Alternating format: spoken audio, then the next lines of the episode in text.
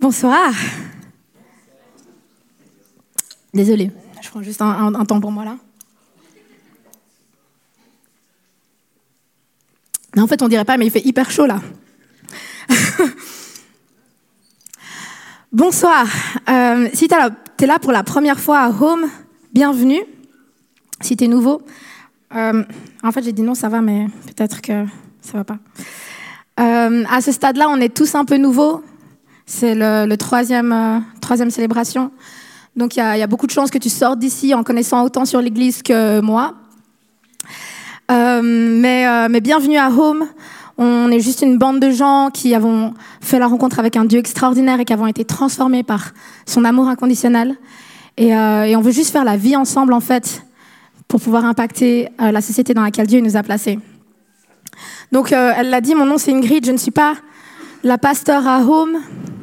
Euh, pour la petite histoire, en fait, quand on m'a annoncé que j'allais prêcher aujourd'hui, j'ai eu un fou rire de 5 minutes au téléphone. Vraiment, vraiment, j'ai rigolé pendant cinq minutes. Yves, dans sa patience, a, attendu. et la suite des événements a démontré qu'en fait, c'était pas une blague que je prêchais vraiment aujourd'hui. Euh, mais je me réjouis en tout cas de pouvoir partager ce qu'il y a sur mon cœur et, et, euh, voilà, ça va être, euh, ça va être chouette. Building Home, euh, c'est la série qu'on a commencé avec Yves. Donc Yves nous a apporté les deux premiers messages et euh, il avait commencé par prêcher sur la parabole du fils prodigue ou la parabole des deux frères perdus comme il aime l'appeler. Et on a parlé de, l'histoire d'un père en fait. Il nous a rappelé que c'était l'histoire d'un père et de ses deux fils. Et on a parlé d'un père qui aime, un père qui est généreux, un père qui a de la compassion, un père qui célèbre pour que nous aussi on puisse refléter cette réalité. Parce qu'au final, on peut vivre bien l'Église que si on connaît bien Dieu. Et aujourd'hui, euh, il y, a des codes un peu, c'est un peu facile de devenir expert en l'Église. Euh, on peut euh, facilement avoir le bon vocabulaire, avoir la bonne tenue, les bonnes choses à dire au bon moment.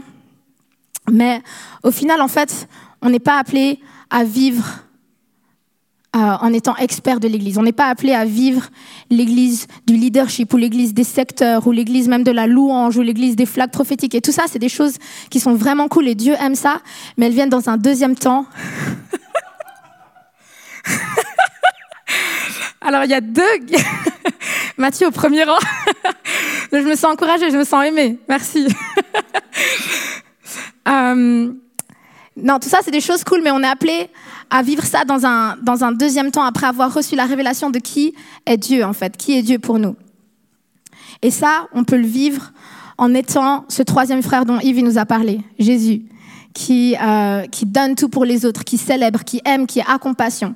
Et on a vu un peu cette tension entre les deux frères. Le frère aîné, qui est le, le frère, le religieux, euh, le pharisien, l'expert de l'Église, le leader louange, si vous voulez.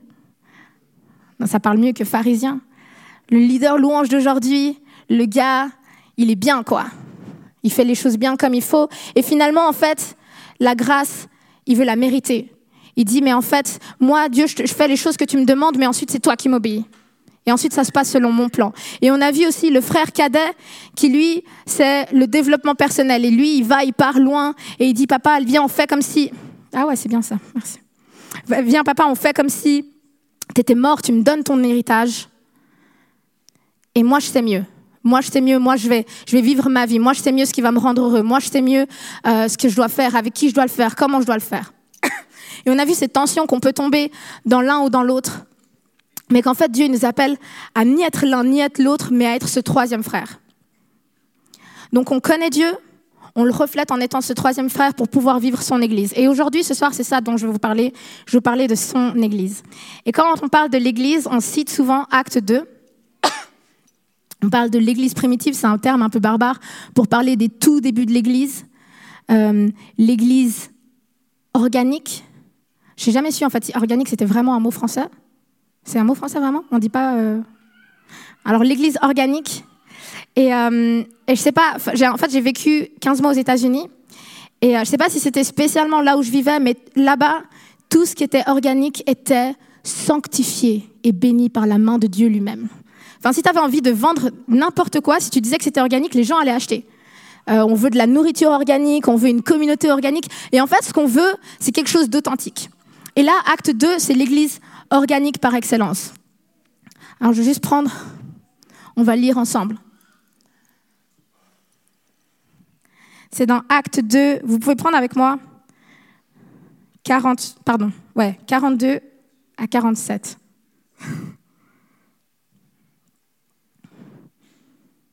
Vous pouvez crier quand vous avez trouvé la référence.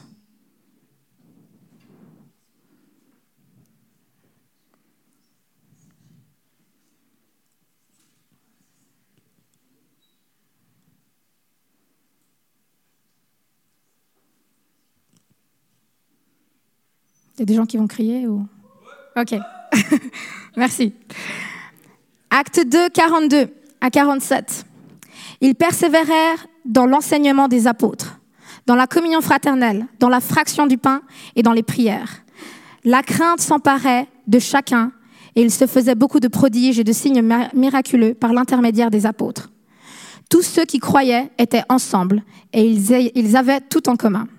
Ils vendaient leurs propriétés et leurs biens et ils, partageaient, et ils en partageaient le produit entre tous en fonction des besoins. Chaque jour, avec persévérance, ils se retrouvaient d'un commun accord au temple. Ils rompaient le pain dans les maisons et ils prenaient leur nourriture avec joie et simplicité de cœur. Alléluia, Amen. Ils louaient Dieu et avaient la faveur de tout le peuple. Le Seigneur ajoutait chaque jour à l'Église de ceux qui étaient sauvés. Alors, on peut lire ce texte de plusieurs manières différentes. Et ce texte, il nous explique ce à quoi on tend en tant qu'Église. On tend en tant qu'Église. Euh, donc on peut le voir comme une liste de choses à faire. Et on check une fois qu'elles sont faites, ou alors on pleure parce qu'on n'arrive pas à les vivre de la même manière. Donc on est là et on, lit, il persévérait dans l'enseignement des apôtres. Et on est là, ok, à Rome, on persévère plutôt bien, c'est pas mal, on check. Et ensuite, on lit un peu plus bas, il se, il se chaque jour. C'est fini. Nous ne serons jamais l'Église que Dieu appelle. Non, c'est fini. Déjà, on n'a pas de temple. On se retrouve au casar. Même pas tous les dimanches. Non, mais c'est fini là. Et après, en fait, si on, lit ça un peu comme une, liste de choses à faire, on se retrouve à lire ça comme un texte historique, en fait, avec un contexte qui nous limite à l'appliquer. Et on se dit, bon ben voilà, euh, L'Église a, l'Église a évolué. Aujourd'hui, on peut pas se, on peut pas se voir euh, tous les jours. Euh, j'ai pas de propriété, je ne peux pas vendre ce que je n'ai pas. Euh. Mais peut-être que Dieu, il veut nous partager quelque chose qui soit ni de l'ordre historique, ni de l'ordre de la to-do list. Jésus, quand il était sur terre, il a, il a fait énormément de, miracles, il guérissait des malades. Et il y a toujours une histoire qui m'a interpellée, c'est l'histoire de, de l'aveugle qui, qui guérit avec de la boue et de la salive. Vous vous rappelez de cette histoire? Mystique. C'est mystique comme histoire. Et en fait, c'est Jésus qui va prendre de la boue, qui va prendre de la salive, qui va mettre sur les yeux, ça va guérir l'aveugle. Et jusqu'à maintenant, Jésus, il disait, va, ta, ta foi t'a sauvé, et puis ta foi t'a guéri, et les gens étaient guéris. Et là, les choses, elles se passent complètement différemment. Et je crois pas qu'en fait, Dieu, il est là en train de nous donner une formule magique. Comment guérir un aveugle dans le nom de Jésus en trois étapes. Étape numéro un, toujours avoir un peu de boue sur soi. Étape numéro 2, ne pas avoir peur des microbes. Étape numéro 3, trouver un aveugle. Et je crois pas que c'est ça. Je crois pas que Dieu c'est un Dieu de la formule magique, mais en fait il est en train de nous partager qui il est. Il est un Dieu de relation en fait. Il est en train de nous partager son cœur. C'est ça qu'il veut qu'on connaisse. Et son cœur c'est que c'est un Dieu qui guérit, c'est un Dieu qui désire nous guérir parce qu'il nous aime. Et si jusqu'à maintenant il disait, ben va, ta foi t'a guéri, maintenant il fait les choses différemment parce que c'est un Dieu qu'on peut pas, on peut pas mettre dans des box en fait. Et je crois que dans Acte 2 aussi, il est en train de nous partager son cœur pour l'Église. Il est en train de nous partager, il veut nous transmettre les valeurs qu'il veut dans son Église. Et du coup, si on prend le texte comme ça, comme un texte euh, avec des valeurs qu'il veut nous transmettre, ça change tout. Quand ils disent, ils vendaient leurs propriétés et leurs biens. Qu'est-ce que ça veut dire? On a vu dans, euh, dans la parabole du fils prodigue avec Yves l'importance de l'héritage dans les familles. On a vu à quel point ça, c'était significatif pour une famille d'avoir un héritage, d'avoir des propriétés, d'avoir des biens. Et en fait, dans Acte 2, ce qu'ils sont en train de faire, les gens, ils sont en train de poser un acte hyper fort. Ils sont en train de dire, voilà, j'ai un passé, j'ai une histoire, j'ai une assurance qui définissait beaucoup qui j'étais jusqu'à maintenant, mais maintenant, je rentre dans une nouvelle famille spirituelle. Je rentre dans quelque chose de nouveau avec un nouvel héritage. Et c'est hyper fort. Et en fait, est-ce que dans notre Église, on se considère en tant que famille? Est-ce qu'on est en train de vivre l'Église comme une famille? Est-ce qu'on est prêt à investir en temps? Est-ce qu'on est prêt à s'investir émotionnellement dans la famille de Dieu? Et euh, si on lit ça comme... Euh, excusez-moi. Hmm. Je vais, passer au verset suivant en fait.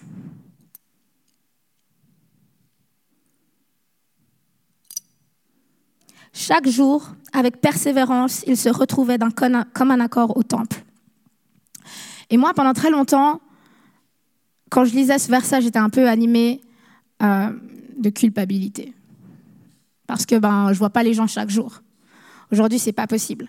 Et si on lit ce texte comme un texte historique, on dit mais non mais attends Ingrid, l'Église elle a évolué, les choses elles sont plus comme avant. Aujourd'hui, ben, je vais à l'Église euh, sur euh, enseigne-moi.com. C'est ça mon Église. Mais en fait, c'est pas ça. C'est pas ça. Ce qu'ils sont en train de nous dire, c'est qu'on a besoin de communauté. C'est que la communauté, c'est pas une option. On en a besoin. C'est quelque chose qu'on on a été créé pour la communauté. Et comprenez bien, je suis pas du tout à dire euh, enseigne-moi.com, c'est pas bien. Euh, je lis ma Bible sur mon iPhone. Euh, je suis pour la technologie, c'est incroyable. Mais YouTube est une terrible église. YouTube, c'est une terrible église. Et je ne sais pas si vous avez déjà été voir des commentaires sous des vidéos de louanges sur YouTube. Ne faites pas ça. Moi-même, je ne sais pas pourquoi j'ai fait ça. Enfin, des fois, je me confesse moi-même, pardon Seigneur d'avoir lu ça. Enfin, c'est des choses horribles. Les gens, ils, commentent des choses horribles sur des, trucs de louange et c'est des chrétiens. Ils sont là. Euh, donc, c'est une vidéo d'une fille qui chante Saint, Saint, Saint. Ils sont là, envoyés de Satan. Qu'est-ce qui se passe? On voit bien la forme du triangle sur son nez. Quoi? Attends, quoi?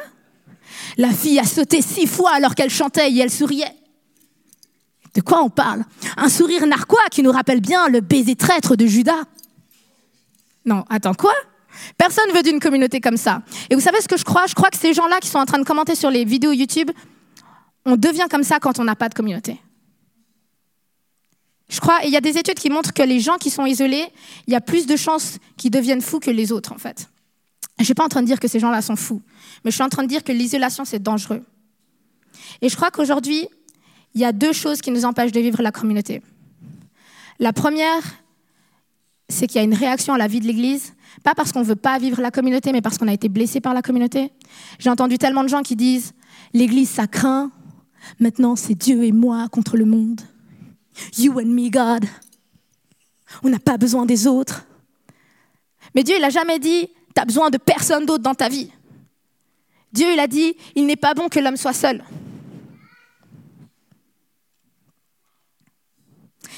Jésus, c'était quelqu'un qui vivait en communauté. Dans la, parole de Dieu, il est dit qu'on est un corps. Et Jésus, il a dit, si, tu vas prier et que tu as un problème avec ton frère, va d'abord régler ton embrouille avant d'aller prier. C'est hyper fort. Ça veut dire que dans ta relation avec Dieu, il y a une corrélation directe entre ta relation avec Dieu et ta relation avec les autres. Ce n'est pas quelque chose que tu peux mettre de côté. Et le truc, c'est que nous aussi à Home, la fois passée, euh, Yves, il a dit qu'on était une bande de gens imparfaits, qu'on se mettait ensemble pour être meilleurs. Et ça, c'est la bonne nouvelle. La bonne nouvelle, c'est qu'on devient meilleur ensemble. La mauvaise nouvelle, c'est que parce qu'on est imparfait, on fait des erreurs. Il y a des choses qu'on va faire faux, il y a des choses qu'on va dire faux, dans la manière de le dire. Et moi, je m'excuse déjà d'avance pour les gens que je vais blesser. Et dans la communauté, on, on va vraisemblablement être blessé, mais c'est là aussi où on va guérir, parce qu'on a été fait pour la communauté.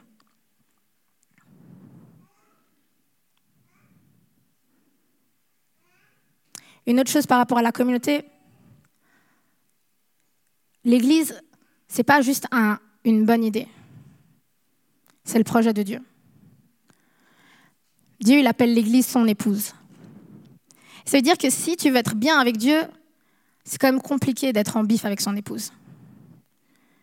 C'est euh, aujourd'hui euh, Sabine et Mathieu ils sont mariés, ils sont jeunes, ils sont beaux, ils sont amoureux. Mais moi je peux pas aller vers Sabine et lui dire et toi, toi je t'adore. Mais ton mari, on oublie quoi. c'est chaud, c'est chaud. Elle va pas, elle va pas dire ok bon bah viens on va prendre un café maintenant. c'est quand même chaud. Et je crois que Dieu il est tellement attristé quand on agit comme ça parce que l'Église c'est son épouse et il aime son Église. Je pense que la deuxième chose qui nous empêche de, vivre la communauté, c'est comment on célèbre l'individualisme et l'indépendance de notre culture. Surtout ici en Europe, je pense. Euh, il y avait un truc que je trouvais intéressant. Donc, je suis, d'origine rwandaise, mais mes parents sont rwandais, euh, tout comme Benny, le gars à la sono.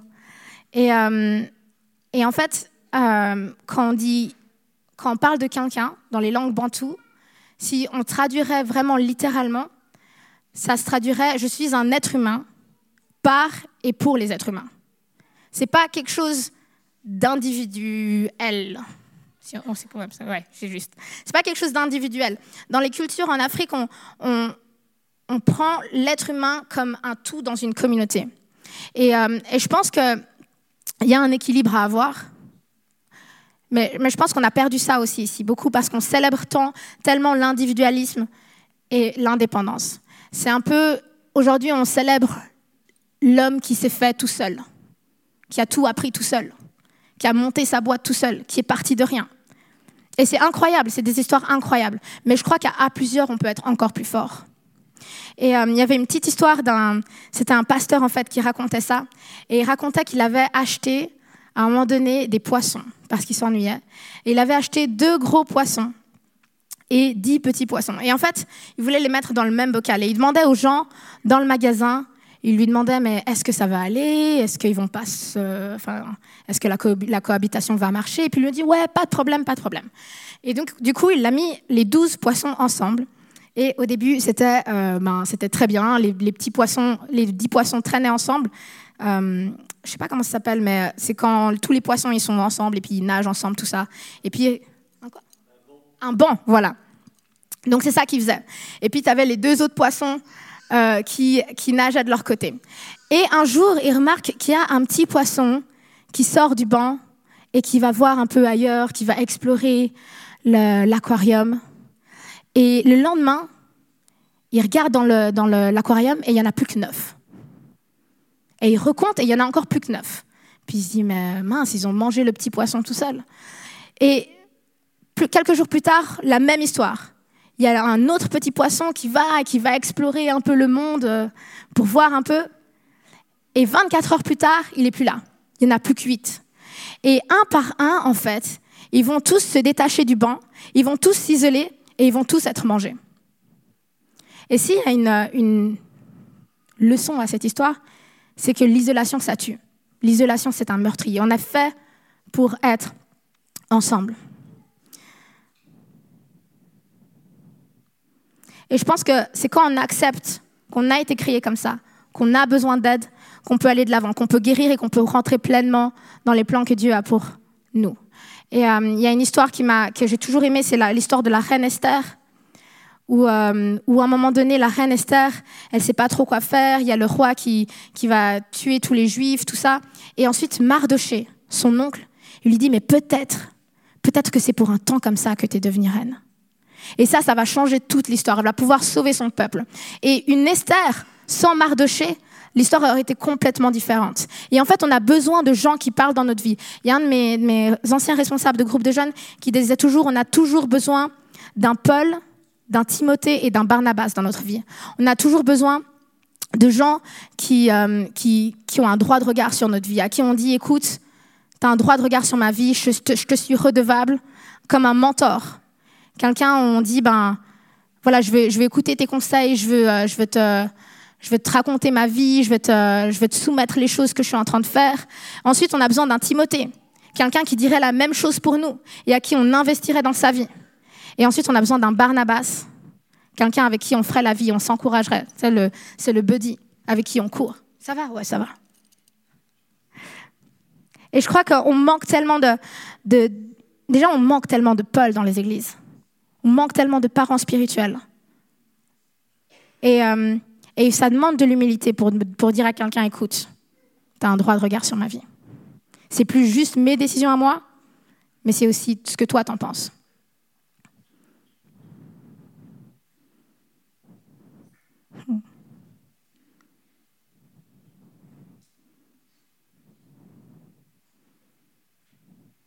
Et une des raisons pour laquelle on a besoin, en fait, de gens qui parlent dans notre vie, et ça peut sembler vraiment bête ou logique, c'est que simplement on ne peut pas tout savoir.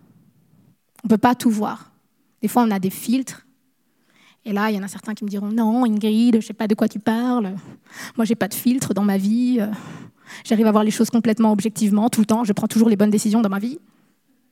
Viens me voir après. J'ai besoin de conseils. non, du coup, je vais prendre un exemple complètement hypothétique.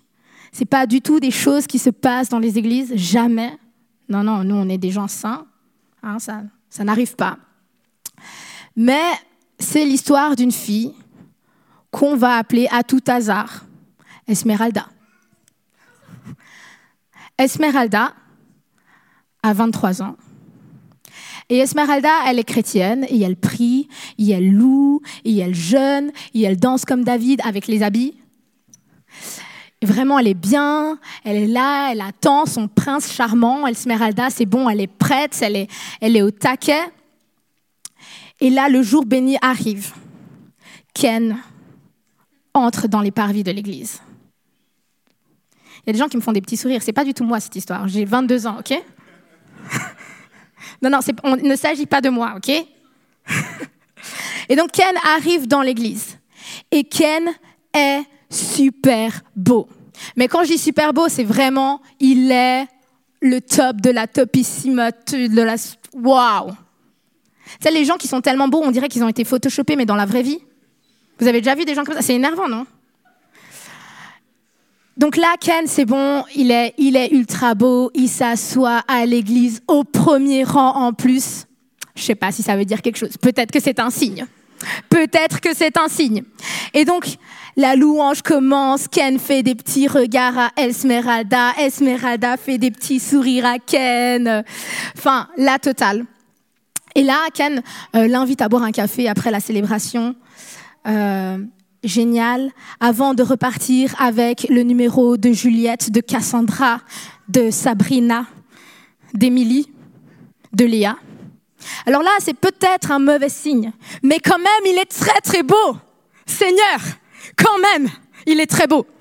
Et alors là, ils vont à leur rencard et euh, le gars est là au rencard, il n'arrête pas de texter d'autres filles pendant leur café.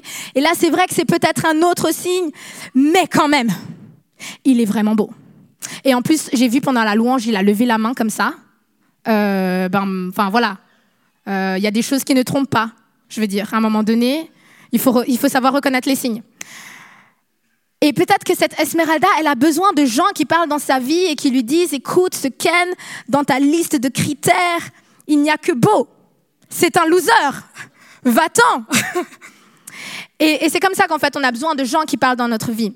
Et Dieu, il, parle au travers de sa parole, c'est vrai, il nous parle aussi personnellement, mais il parle aussi au travers des gens qui sont autour de nous. Et c'est-à-dire que quand on s'isole des gens, quand on se déconnecte des gens, on se déconnecte aussi d'une des manières que Dieu a pour parler pour nous parler. Je continue. Il rompait le pain dans les maisons. Où est-ce que je suis?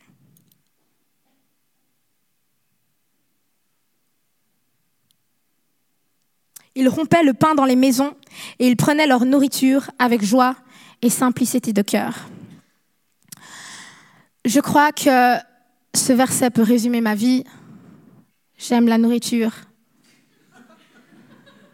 Invitez-moi à manger quand vous voulez.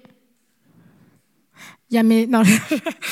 Euh, oui, ce verset, ce verset est vraiment bien. Et, euh, et quand on est ce troisième frère, en fait, dont Yves nous parlait, ça ne nous dérange pas de faire ça. Ça ne nous dérange pas de tuer le veau gras pour le petit frère qui vient d'arriver. Et ça ne nous dérange pas d'être généreux les uns avec les autres de s'inviter les uns les autres. Et en fait, je crois que alors qu'on a grandi, on a été éduqué pour avoir peur de la générosité. Et ce n'est pas de notre faute. Je veux dire, c'est un principe mathématique. Bob a une pomme, il donne une pomme à Jacques. Bob a zéro pomme. C'est logique. Donc si moi je donne ma pomme à Jacques, je vais pas avoir de pomme. Simplement que dans le royaume de Dieu, ça fonctionne pas comme ça.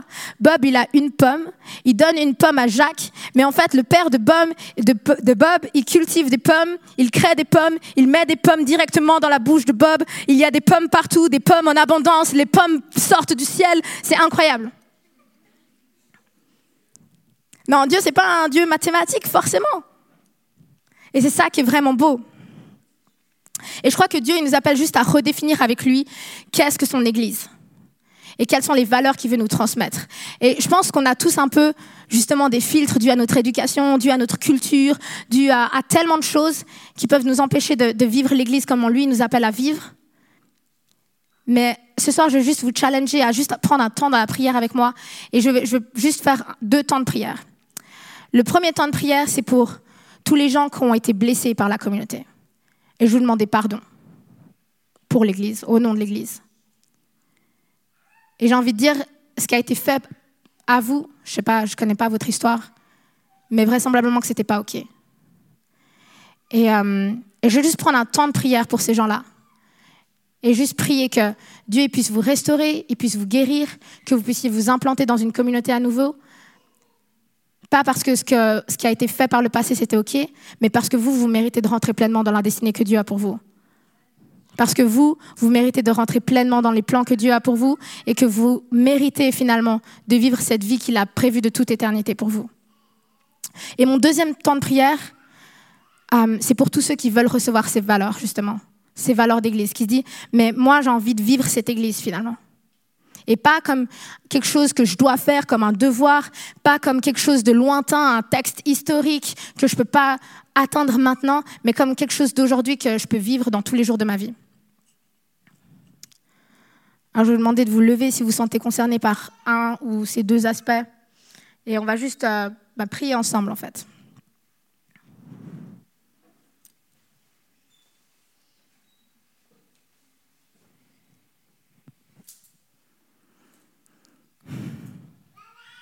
Ouais, Seigneur, je te remercie pour ton épouse. Je te remercie pour ton Église. Je te remercie pour ta communauté. Je te remercie pour les plans que tu as pour elle. Je te remercie parce que tu veux nous voir grandir en tant que communauté. Tu veux nous voir aller de l'avant ensemble. Et tu veux nous voir guéris. Seigneur, je te, demande pardon pour tout ce qui a été fait. Je te demande pardon pour toutes les paroles qui ont été maladroites, pour toutes les paroles qui ont été blessantes, pour toutes les, euh, pour toutes les fois où on a été incompris par notre communauté, pour toutes euh, les fois où on a été insulté par notre communauté, ou où on s'est senti humilié. Et Seigneur, je te prie de maintenant venir toucher les cœurs de chacun, que tu puisses venir parler au cœur de chacun, et que alors que on se tient debout devant toi, que vraiment tu puisses euh, ouais, nous donner juste cette compréhension qui soit nouvelle, que tu viennes renouveler notre intelligence. Je te remercie Seigneur parce que chacune des personnes ici, on mérite d'être dans une communauté, on mérite d'être dans une famille d'église, on mérite de finalement vivre selon ce que toi tu as prévu pour nous. Et je te remercie pour ça. Et je te prie aussi euh, qu'on reçoive ces valeurs que toi tu veux nous transmettre. Je te prie pour, euh, pour la générosité, je te prie pour le fait de vivre en communauté, je te prie pour chacune des valeurs que, que tu mets dans ta parole de Dieu, dans ta parole Seigneur. Et je te prie que simplement que tu viennes et que tu déposes ces valeurs en nous, qu'on puisse les, vivre de manière intentionnelle, qu'on puisse euh, finalement mettre de côté ce qu'on qu'on pense comme la tradition, ce qu'on la religion, la culture, et qu'on puisse vivre selon toi et selon ton royaume. Dans le nom de Jésus. Amen.